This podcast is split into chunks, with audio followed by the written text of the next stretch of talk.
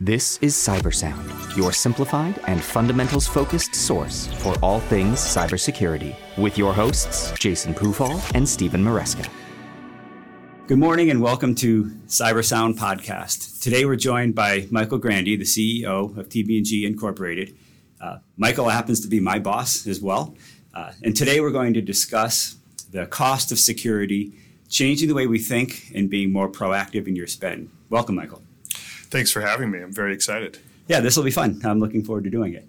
Uh, so, information security is usually considered a cost center, and I think that's one of the things that, you know, when I'm talking to prospective clients, uh, tends to be one of the prevailing concerns. Right, it, it, it's easier to spend money a little bit reactively, I find, uh, versus proactively, and making that case for the why.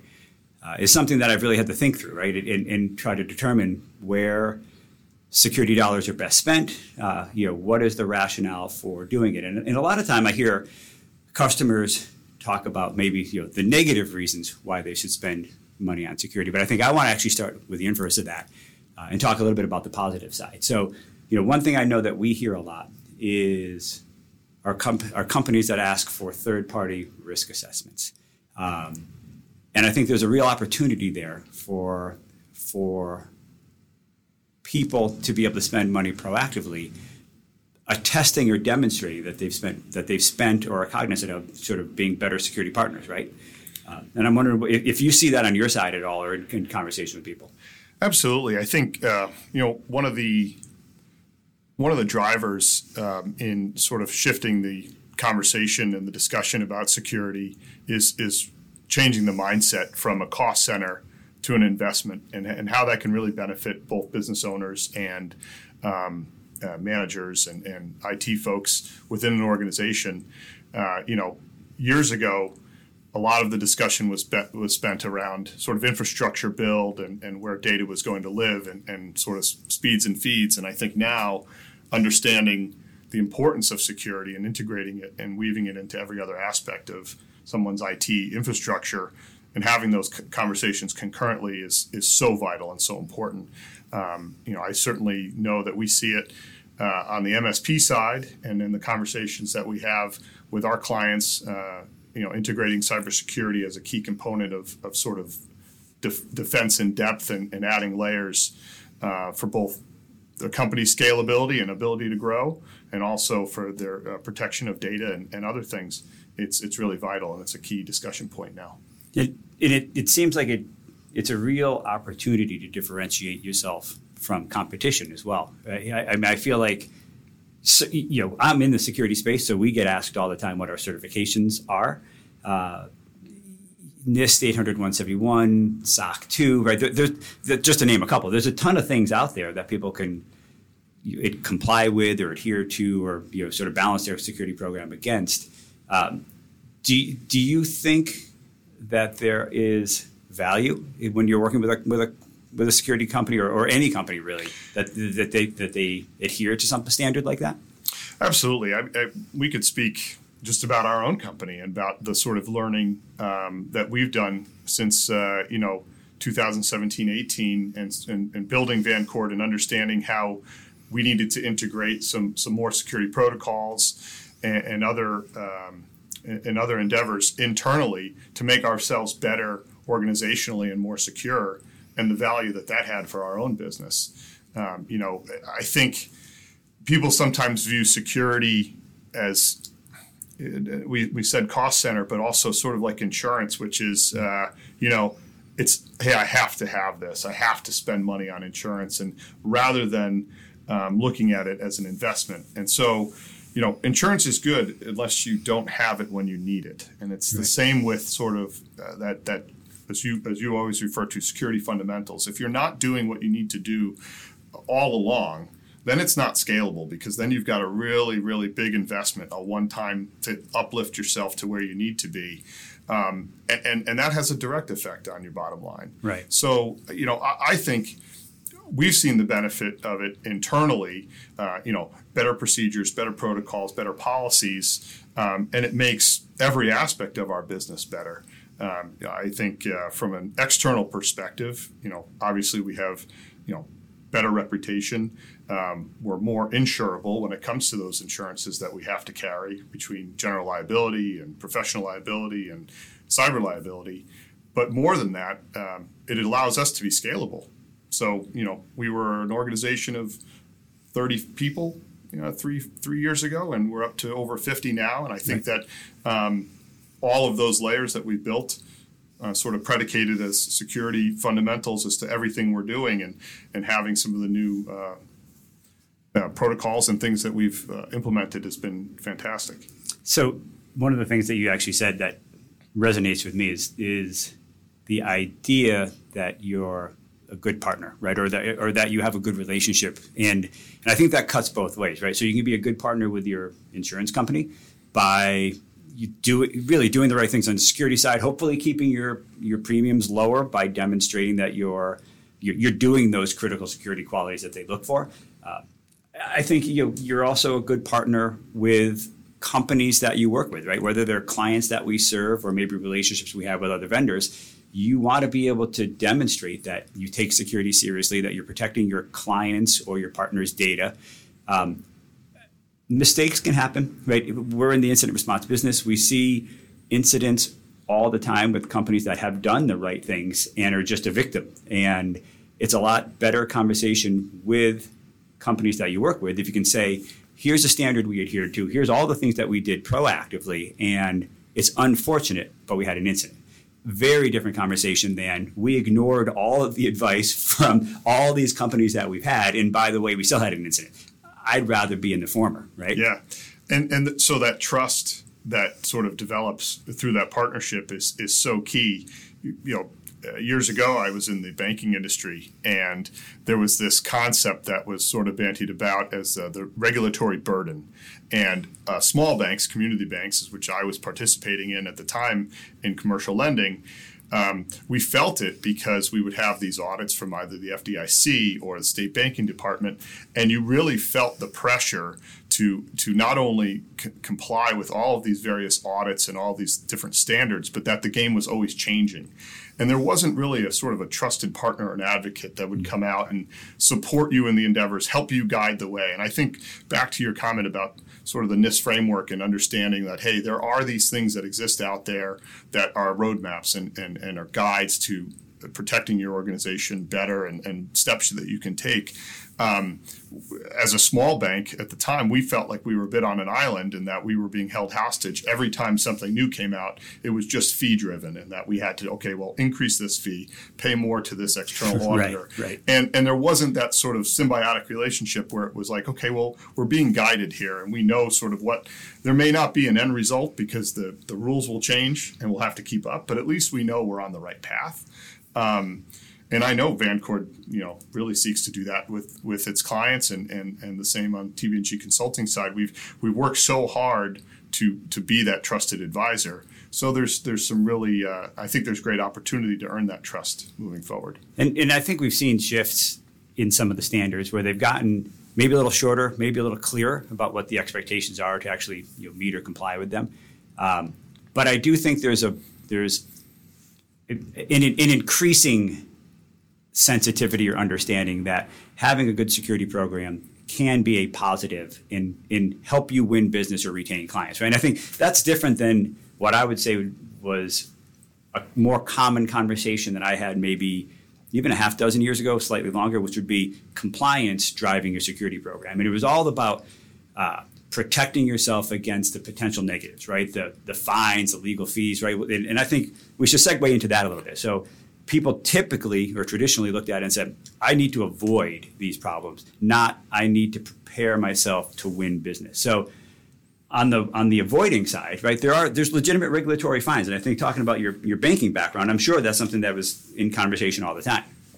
Absolutely. Um, and it would come from uh, a variety of different places, uh, and you had to be you know very aware of this is you know pre GDPR and, and a lot of other things that have come around with privacy, um, really even prior to uh, the Gramm Leach Bliley Act, there's so many different areas, um, really uh, slippery slopes that you can that you can fall down if you if you're not doing a good job protecting the data in, in different ways, especially in banking. Uh, you know, one of the areas I know that, that you've mentioned and talked a lot about is sort of like the HIPAA guidelines and um, and, and, regulatory fines that come along with that. Um, you know, I don't have as much experience in the healthcare uh, area, but I know that our clients who are in that uh, that industry really think about this all the time. Right, and and, and there's real risk there. I mean, we, I've spoken with clients that have had HIPAA fines as a result of uh, essentially screen scraping, right? People looking over the shoulder, seeing data that they shouldn't, and they, re- they report that as an incident. And it, that's a really easy thing to avoid. Uh, you know, we hear on the news all the time about these you know, these multi-million record losses, and I think it's hard to, to wrap your head around it a little bit because, frankly, most of us don't deal on that scale. And and you know, an incident that I dealt with once was significantly smaller. You know, ten thousand records. Um, the the client offered notification and credit monitoring to their their customer base. About 2,000 people opted in. So you know that's a re- that's a number I think we can really. Right, 2,000 records. Absolutely. The total cost of that incident for them was just under $100,000. So not a huge exposure. Frankly, wasn't that complicated to to to, to address. Uh, legitimate um, sort of requirements for them to notify and, and sort of make their customers whole and it's expensive. And that was a customer I think that did the right thing largely in the security space. Um, you know, they were they happened to be a victim of sort of a, a reasonably well crafted phishing exercise. It's expensive, and unfortunately, a lot of the a lot of the companies that we deal with have records right in that number. But citing that, I mean, there seems like there's also a, a sort of a time cost formula as well, and, and you may not totally understand how long or how deep uh, potential breach goes. Can you speak to that a little bit? Yeah, so I think you know there's numbers, right? So I think the the average cost now per record in a breach, I think, is $180, uh, 180, 189, right in that neighborhood, right? So so per record has gone up annually. Uh, I know they factor into that lost business and notification costs and things like that, right? So it's a little bit of a combination of you know what was the business impact versus what was the actual spend. Um, you know, there's there's also uh, sig- sort of a significant a significant cost reduction if you can identify an incident earlier on. And I think the average time is about 250 days from the time an attacker, say, lands in an environment to the time they're discovered. A lot of damage can be done in, in that length of time, right? So the, the quicker that you can discover or identify a threat and, and sort of contain it, uh, certainly the less expensive it's going to be. And, and, and frankly, your communications are better, right? It's a lot better to talk to your customers and say, we discovered this within a week, right? That, that's better than we discovered this in, you know, three quarters of a year. And going back to your, your comment about sort of trust, I mean, obviously one of the bigger components to that is your reputational impact right. and how a, a breach or, or, an incident can really, you know, they, it can linger. It can be sort of water of undetermined depth. And beyond that, um, once sort of public notification becomes a reality, that has a substantial business impact. It does, and, and I think we're you know yeah, we have to be cognizant of that both for um, you know organizations who who may not even know that at the time that they're just discovering something going on. It's a little bit different than uh, perhaps uh, what uh, the market experienced with Colonial Pipeline and some of the other more popular uh, ransomware type incidents uh, when there's, there's, phishing campaigns, other things, and sort of the, the surface attack vectors and all the things right. we talk about right. all the time, and and where sort of the highest probability uh, of, of a breach can come from.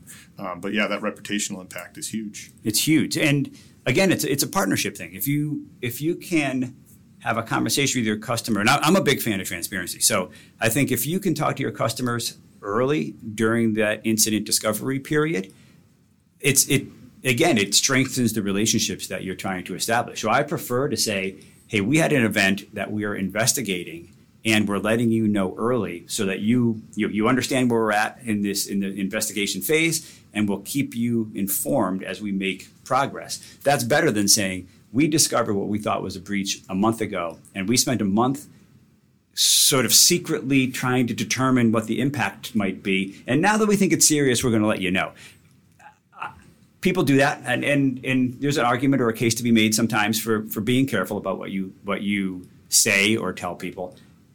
with your business partners in particular, I think it's important to have open, honest, transparent conversations, even that even if that means there's going to be a difficult conversation. Absolutely. I, I just I was just reminded of, of another very public uh, incident that happened, you know, probably five years ago, maybe more, with with uh, Target, um, and, and, and sort of how that even came to be through a, a third party vendor that was working on a system and didn't realize it at the time, and that's where a huge exposure came right. from. Yeah, and so. and you know, that made the news. The big thing for that was you know they're going to lose so much business, yeah. and I don't know, maybe for a short period of time, maybe, sure. but I go to Target. I yeah. feel perfectly comfortable there Absolutely. now, and I think they you know, they handled it well enough. But of course, then you know, they do they did a nice job recovering from a marketing standpoint, Absolutely. know, for sure. And and that's a component of this, right? So you say on one end you've got sort of the targets and the colonial pipelines and these really large enterprises that probably have uh, they're more adept or have systems in place to handle this or maybe uh, uh, more acutely aware of the risks. Um, you know, sort of go down the line to small businesses, you know, startups and, and some of the clients that we see, you know, mutually on a, on a regular basis. Um, what's the conversation starter to, to convince uh, either that business owner or that founder that that is really trying to figure out where to invest those dollars early on that you know smart things to do when it comes to security uh, it doesn't necessarily be need to be the fanciest piece of software yeah, or yeah. the fanciest box that that does says that it could do everything. Um, you know, how, how do we how do you start that discussion and how do you sort of lead them down the path? So you know, I'd, I'd, say if, if you haven't listened to the security fundamentals, right, to anybody listening to this, if you haven't listened to security fundamentals yet, you should go back to episode one because uh, I think that's where it all starts. It's not about making huge investments in infrastructure or hardware very often. It's about you know patching and password management and some security awareness training. But there's some really, in my opinion, really inexpensive ways to in, to improve the security culture of a company. Uh, make yourself less of a target. Uh, improve that general understanding and, uh, and, and, and, frankly be able to talk with your customers about what you're doing internally to, to advance that sort of culture of security. And I think that's an important thing to do. Um, I personally don't like to lead with fear. It's easy in the security industry, right? There's always the, there's always negative things that happen, uh, but I think there are there are good reasons, right? Non-fear based reasons to do this stuff uh, you know, winning business and retaining customers, I think, is a big one, and and we're starting to see more of that, and and, and frankly, that gives me some some gratitude because I think you're seeing that culture change a little bit now. Yeah, for sure. I think the selling on the basis of fear. I mean, there's there's a, there's a time for urgency. Sure. I think, um, but but maybe fear and urgency uh, can be sort of mutually exclusive as it relates to that. Then they should be. I you know I don't I don't want to run around you know the sky is falling with people. Uh, you know maybe some clients it legitimately is more, it, but you need to have that relationship in place to be able to convince somebody that that's the fact anyway. So. Um, yeah, I know we're I know we're roughly up against time here. I think I do want to end a little bit by saying in a future podcast we will discuss uh, an interesting bill that happened here in Connecticut, uh, House Bill 6607, which is actually legislation that uh, is designed to help insulate companies who have adopted a security standard uh, against uh, lawsuits. So I think that's something we'll want to spend a little bit of time on. And it's an interesting segue to this because it definitely gives companies an additional reason to make a proactive spend and hopefully protect themselves, right? It's a, slightly akin to insurance, and we'll explore that a little bit more. Uh, but with that, um, I'd like to thank you, Michael, for joining. Well, thanks for having me. Uh, yeah, I, I, definitely appreciate it. Um, if anybody's interested in exploring, you know, this topic a little bit more, or, or frankly has ideas for future topics, uh, you know, hit us up at Vancord Security on Twitter. Uh, we're happy to you know create a, a, topic here that that is of interest to everybody. Uh, and with that, I appreciate everybody's time. I hope you got something out of this, and thank you. Stay vigilant Stay resilient. This has been Cyber Sound.